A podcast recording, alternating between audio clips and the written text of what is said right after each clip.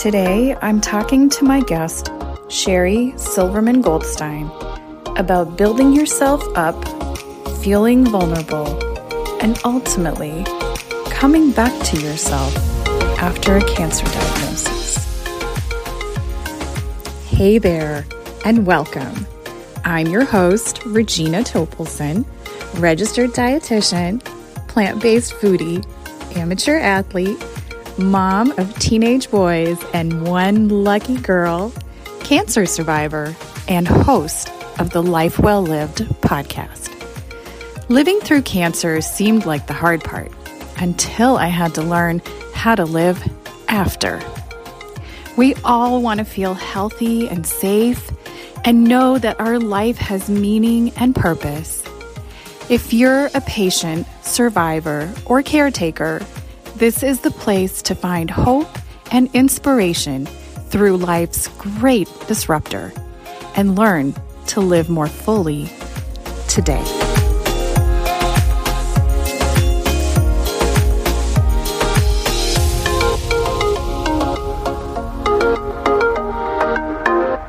My guest today is Sherry Silverman Goldstein, and a fellow breast cancer survivor. And I'm so excited because Sherry has an amazing story to tell. So we're going to dive right in. So, welcome, Sherry. Thank you, Regina. I'm excited to be here. I'm actually flattered to be here. So, thank you. I'm so excited to have you here. So, tell me a little bit about yourself. So, I am a third generation Coloradan. Mm-hmm. 56 years old. I've always lived in Colorado, in Denver. I am a proud mother of two kids that I raised, and then I remarried about two years ago. So I have five children that I'm proud of, and a, a grandbaby who's about seven months old, a wonderful husband. I worked in the commercial real estate industry selling title insurance for about 30 years and recently retired. I have two wonderful sisters that I grew up with and two brothers from a, a second marriage, and and life is good. Well, tell me about your experience with cancer. Well, my experience with cancer started actually when I was really young, in that my mom was diagnosed with breast cancer at at a young age, and she sadly died at the age of 34 of breast cancer my maternal grandmother, her mom, also had breast cancer. So at a young age, I was, well, we didn't know right away she had breast cancer. Nobody talked about it back mm-hmm. then. Um, but by the time she died and I was 12, we'd learned she died of breast cancer. And then, lo and behold, at age 50, I had just been 50 for a couple months, I was diagnosed with breast cancer. You know, and it's one of those things when your grandmother has breast cancer and your mom has dies of breast cancer and dies young. You know, I wasn't really surprised when I got the diagnosis. Matter of fact, I always wondered which one of my two sisters or I would get it, kind of statistically. Mm. And and it was me. And I was okay to, to burden that.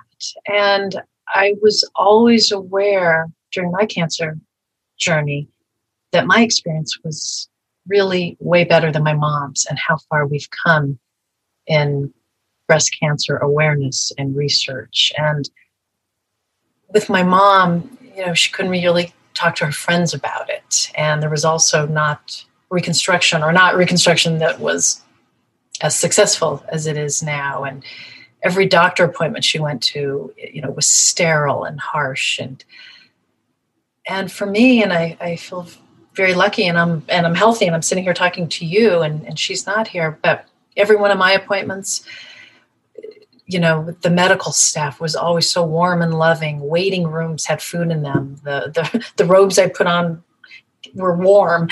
You know i had a really loving supportive experience. But i grew up understanding breast cancer as something that wasn't love you know loving and warm. So when you learned that you had the breast cancer did you uh, did you have genetic testing so I did not have genetic testing prior to my diagnosis. It was always on my mind. The reason I didn't, and it's so personal, Mm-hmm. No right or wrong, you know. Uh, but for me, I didn't because I just didn't know what I would do with that information. Um, either way, or especially if I right. had the pain. Lo and behold, so I get the diagnosis, and then I did have the testing, and I still nothing. Yeah, no. So it, so in my case, but anyways, that's why I I did not have the, the testing. But still, there's something there. The fact that my you know, grandmother, right, yeah, because your grandmother had it, and then your mom had it, and now you had it.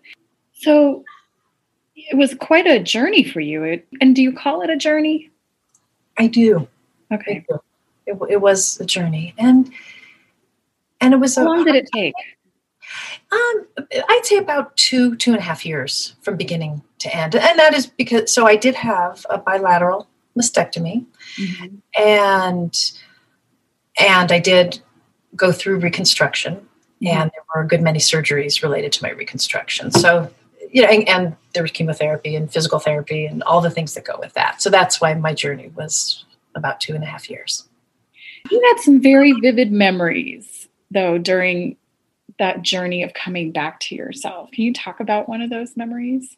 Sure. One that stands out, and I think it sounds so corny. It sounds like something you'd see in a sitcom or a show, but but this really was my experience. So I was still uh, working during my journey, my chemo, my physical therapy, all that stuff. And times I felt better or worse than others. And I remember one day getting myself in, in my car to drive to work, had the radio on and a song came on and I thought, oh my God, this is such a great song. And I it, it made me feel great. And I'm trying to Shazam it. I don't know what the song is. I just I need to know because it's so great. And then the next song came on. And I thought, oh my God, this is such a great song. I need to Shazam it while I'm driving. Probably not great. And I, I got to know what the song is. I got to play it again. It's great. And then a third song came on. And then it occurred to me it wasn't that the radio was all of a sudden playing better music. I was just in a better place. I felt great. And it wasn't the music, it was me. But it became very obvious by that third song. well, and that's such an important thing to recognize because when you're going through chemo, you're in such a fog that you just don't even realize how you feel. And then when you start to feel better, it's like literally the fog is just lifting a little bit, a little bit, a little bit every single day. So right, and I didn't know. It's the small things. It's the small things. Didn't even. It know. really is. It really is the small things. So, right before you had gotten diagnosed, you had started a new relationship.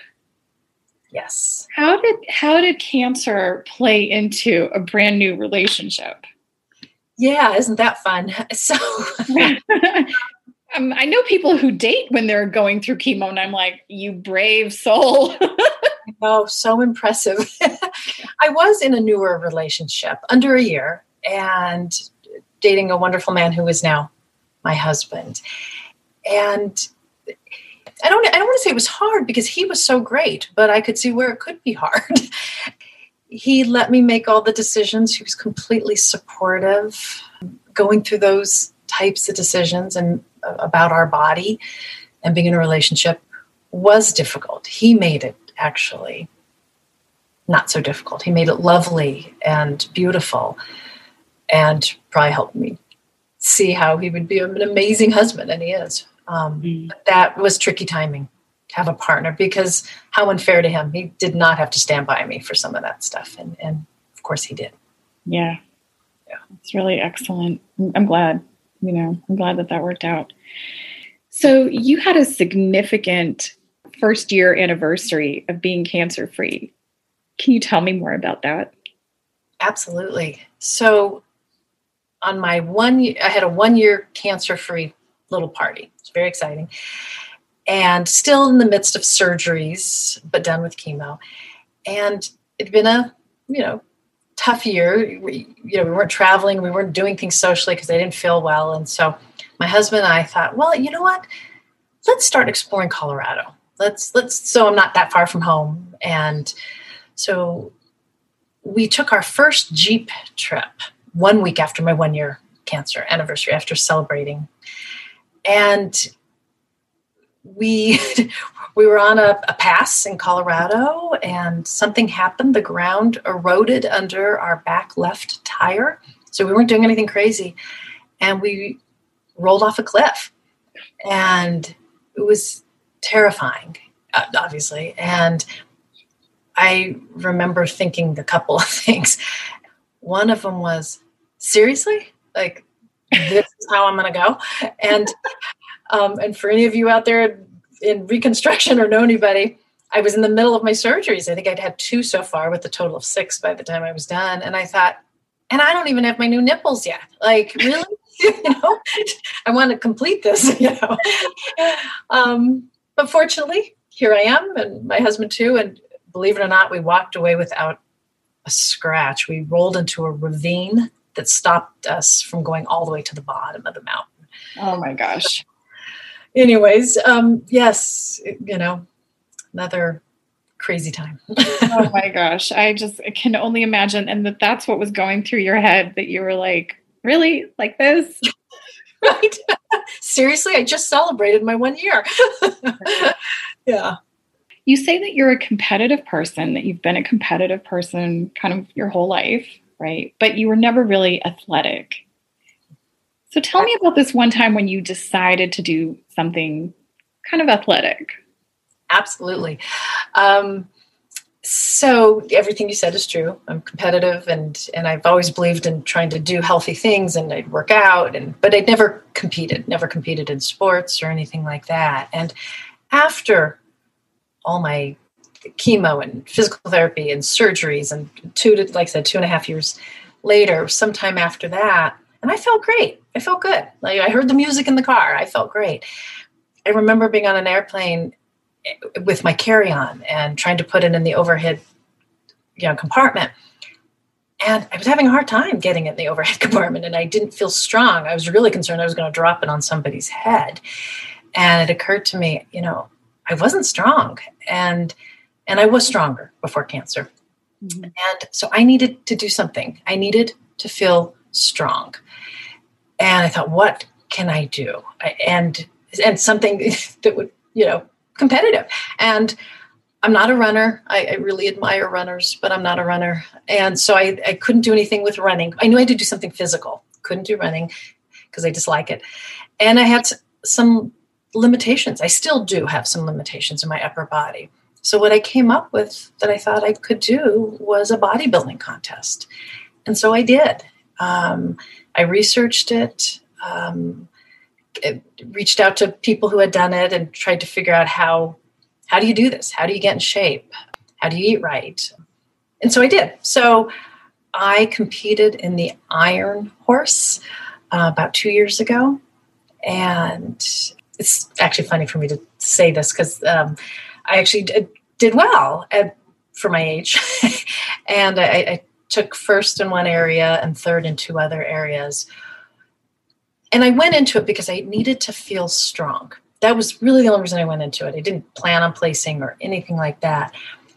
But something really amazing happened that I'd love to share that I had no idea what happened. So here I, I spend months and months working out hard and eating right and therefore my husband had to eat right you know and the day before a competition so anybody who's ever competed will know this stuff but i didn't know so you actually have to be naked a good handful of times in front of uh, other well in my case other women the same sex the, the women i'm you know competing against because you're getting your spray tan and you have to stand together and they kind of and you have to dry together and so and when there's other things where you just have to stand together you have to bare all I just have to ask you. Were yeah. You, were, they, did they just like line you up one next to the other and then go through with the sprayer?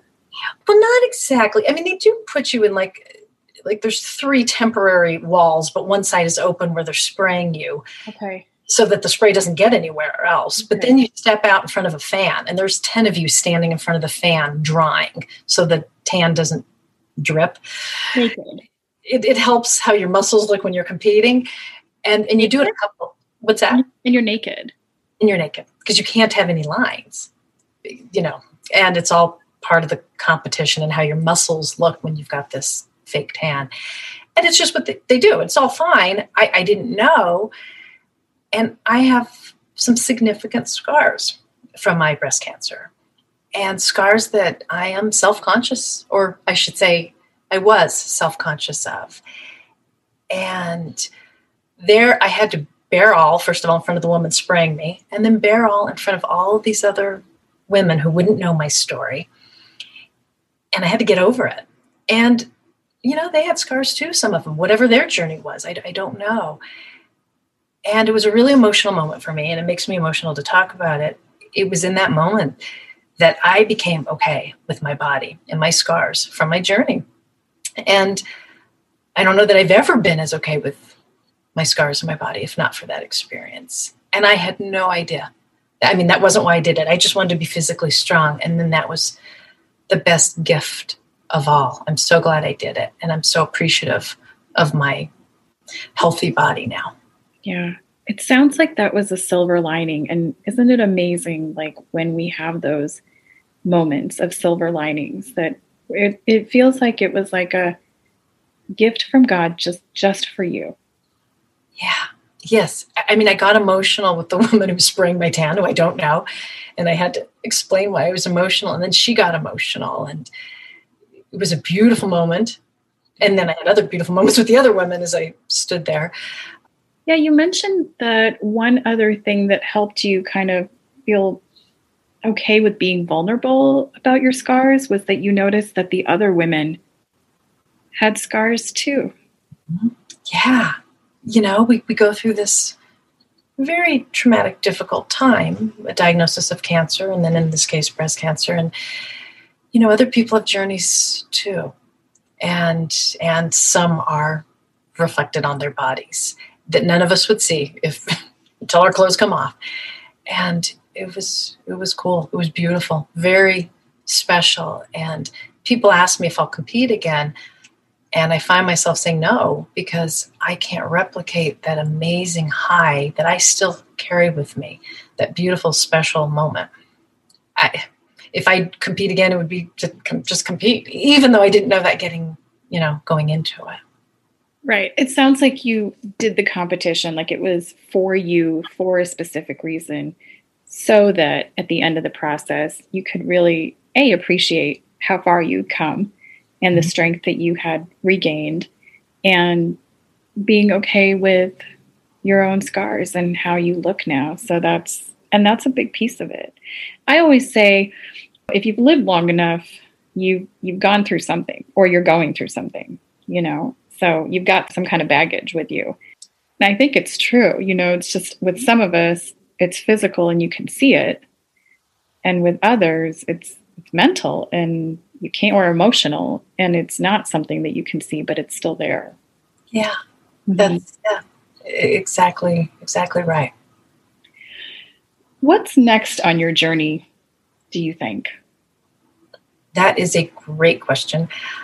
Before covid i was embarking along with a good friend on creating something an organization a network to help mentor, even though it's probably more than mentoring, but other women going through breast cancer, more peer to peer. And then COVID hit. And so that isn't the right thing right now. But I still have had women reach out to me from other women or from my one of my surgeons to help women through the process. It's you know, until you go through it and you've been through it and you know there's some surprises on what's difficult or uh, what isn't difficult and it's just nice to have a friend through the process. And i hope to do more of that. I don't know what it looks like but i hope to do more of that. Mm-hmm. what were some of the surprises that you felt like you found along the journey? Um, one surprise would be because I grew up knowing about cancer, again, not when my mom my mom had it for many years and it moved to her liver before she passed away. So it was a really long journey for her. And um, but later on, before she died, I realized she had cancer. And so so I've known about it since I was, we'll say, 11. I thought everybody knew about breast cancer. And so when I was going through it, I was surprised people didn't understand understand things about chemo. Let's say I thought everybody knew chemo made you sick, chemo made your hair fall out, and I mean people do know some things, but it, it, it just surprised me. There's a big awareness, and yet there's a lot people don't know. But again, until you've walked in someone's shoes, sometimes you just don't know. So that would be one of my surprises. I was probably surprised with myself in that I was okay with it. I, I, was, I really always thought, like I said, one, one of my two other sisters or I would get it and get breast cancer. And Why didn't you think that all of you would get it? I mean, isn't that you? And, yeah. and still could, and I hope and I hope they don't. Right. I don't know why. I just always thought like one of us would. I, I don't know. I was never good with math, so maybe that was my statistical formula. But I was glad it was me, not because they couldn't handle it. They're amazing, strong, successful, brilliant women. But it was so scary and how it turned out with our mom. And I was ready for the fight. And so that surprised me that, like, okay, it's me. I got it. Now everybody's good. And I know that's not really true, but hopefully, statistically. Yeah, hopefully. Okay, well, I've got one last question for you. Yes. What does it mean to live a life well lived? Hmm. To live a life well lived to me means embracing all the good, always looking for the silver lining, giving back as much as I can, as much love. And I think relationships, just being present. Yeah, yeah. That's that's a good tough question. Um, Thank you. That was beautiful. I hope you've laughed. I hope you've learned. I hope you found something of meaning here today. I send you healing strength, and I'm grateful for you. You've been listening to the Life Well Lived podcast. If you like what you hear, be sure to subscribe wherever you listen to podcasts and share it with your friends so they can benefit too. Check out the show notes and connect with me on social media. And please don't forget to rate and review the podcast. Peace and love. Until next time.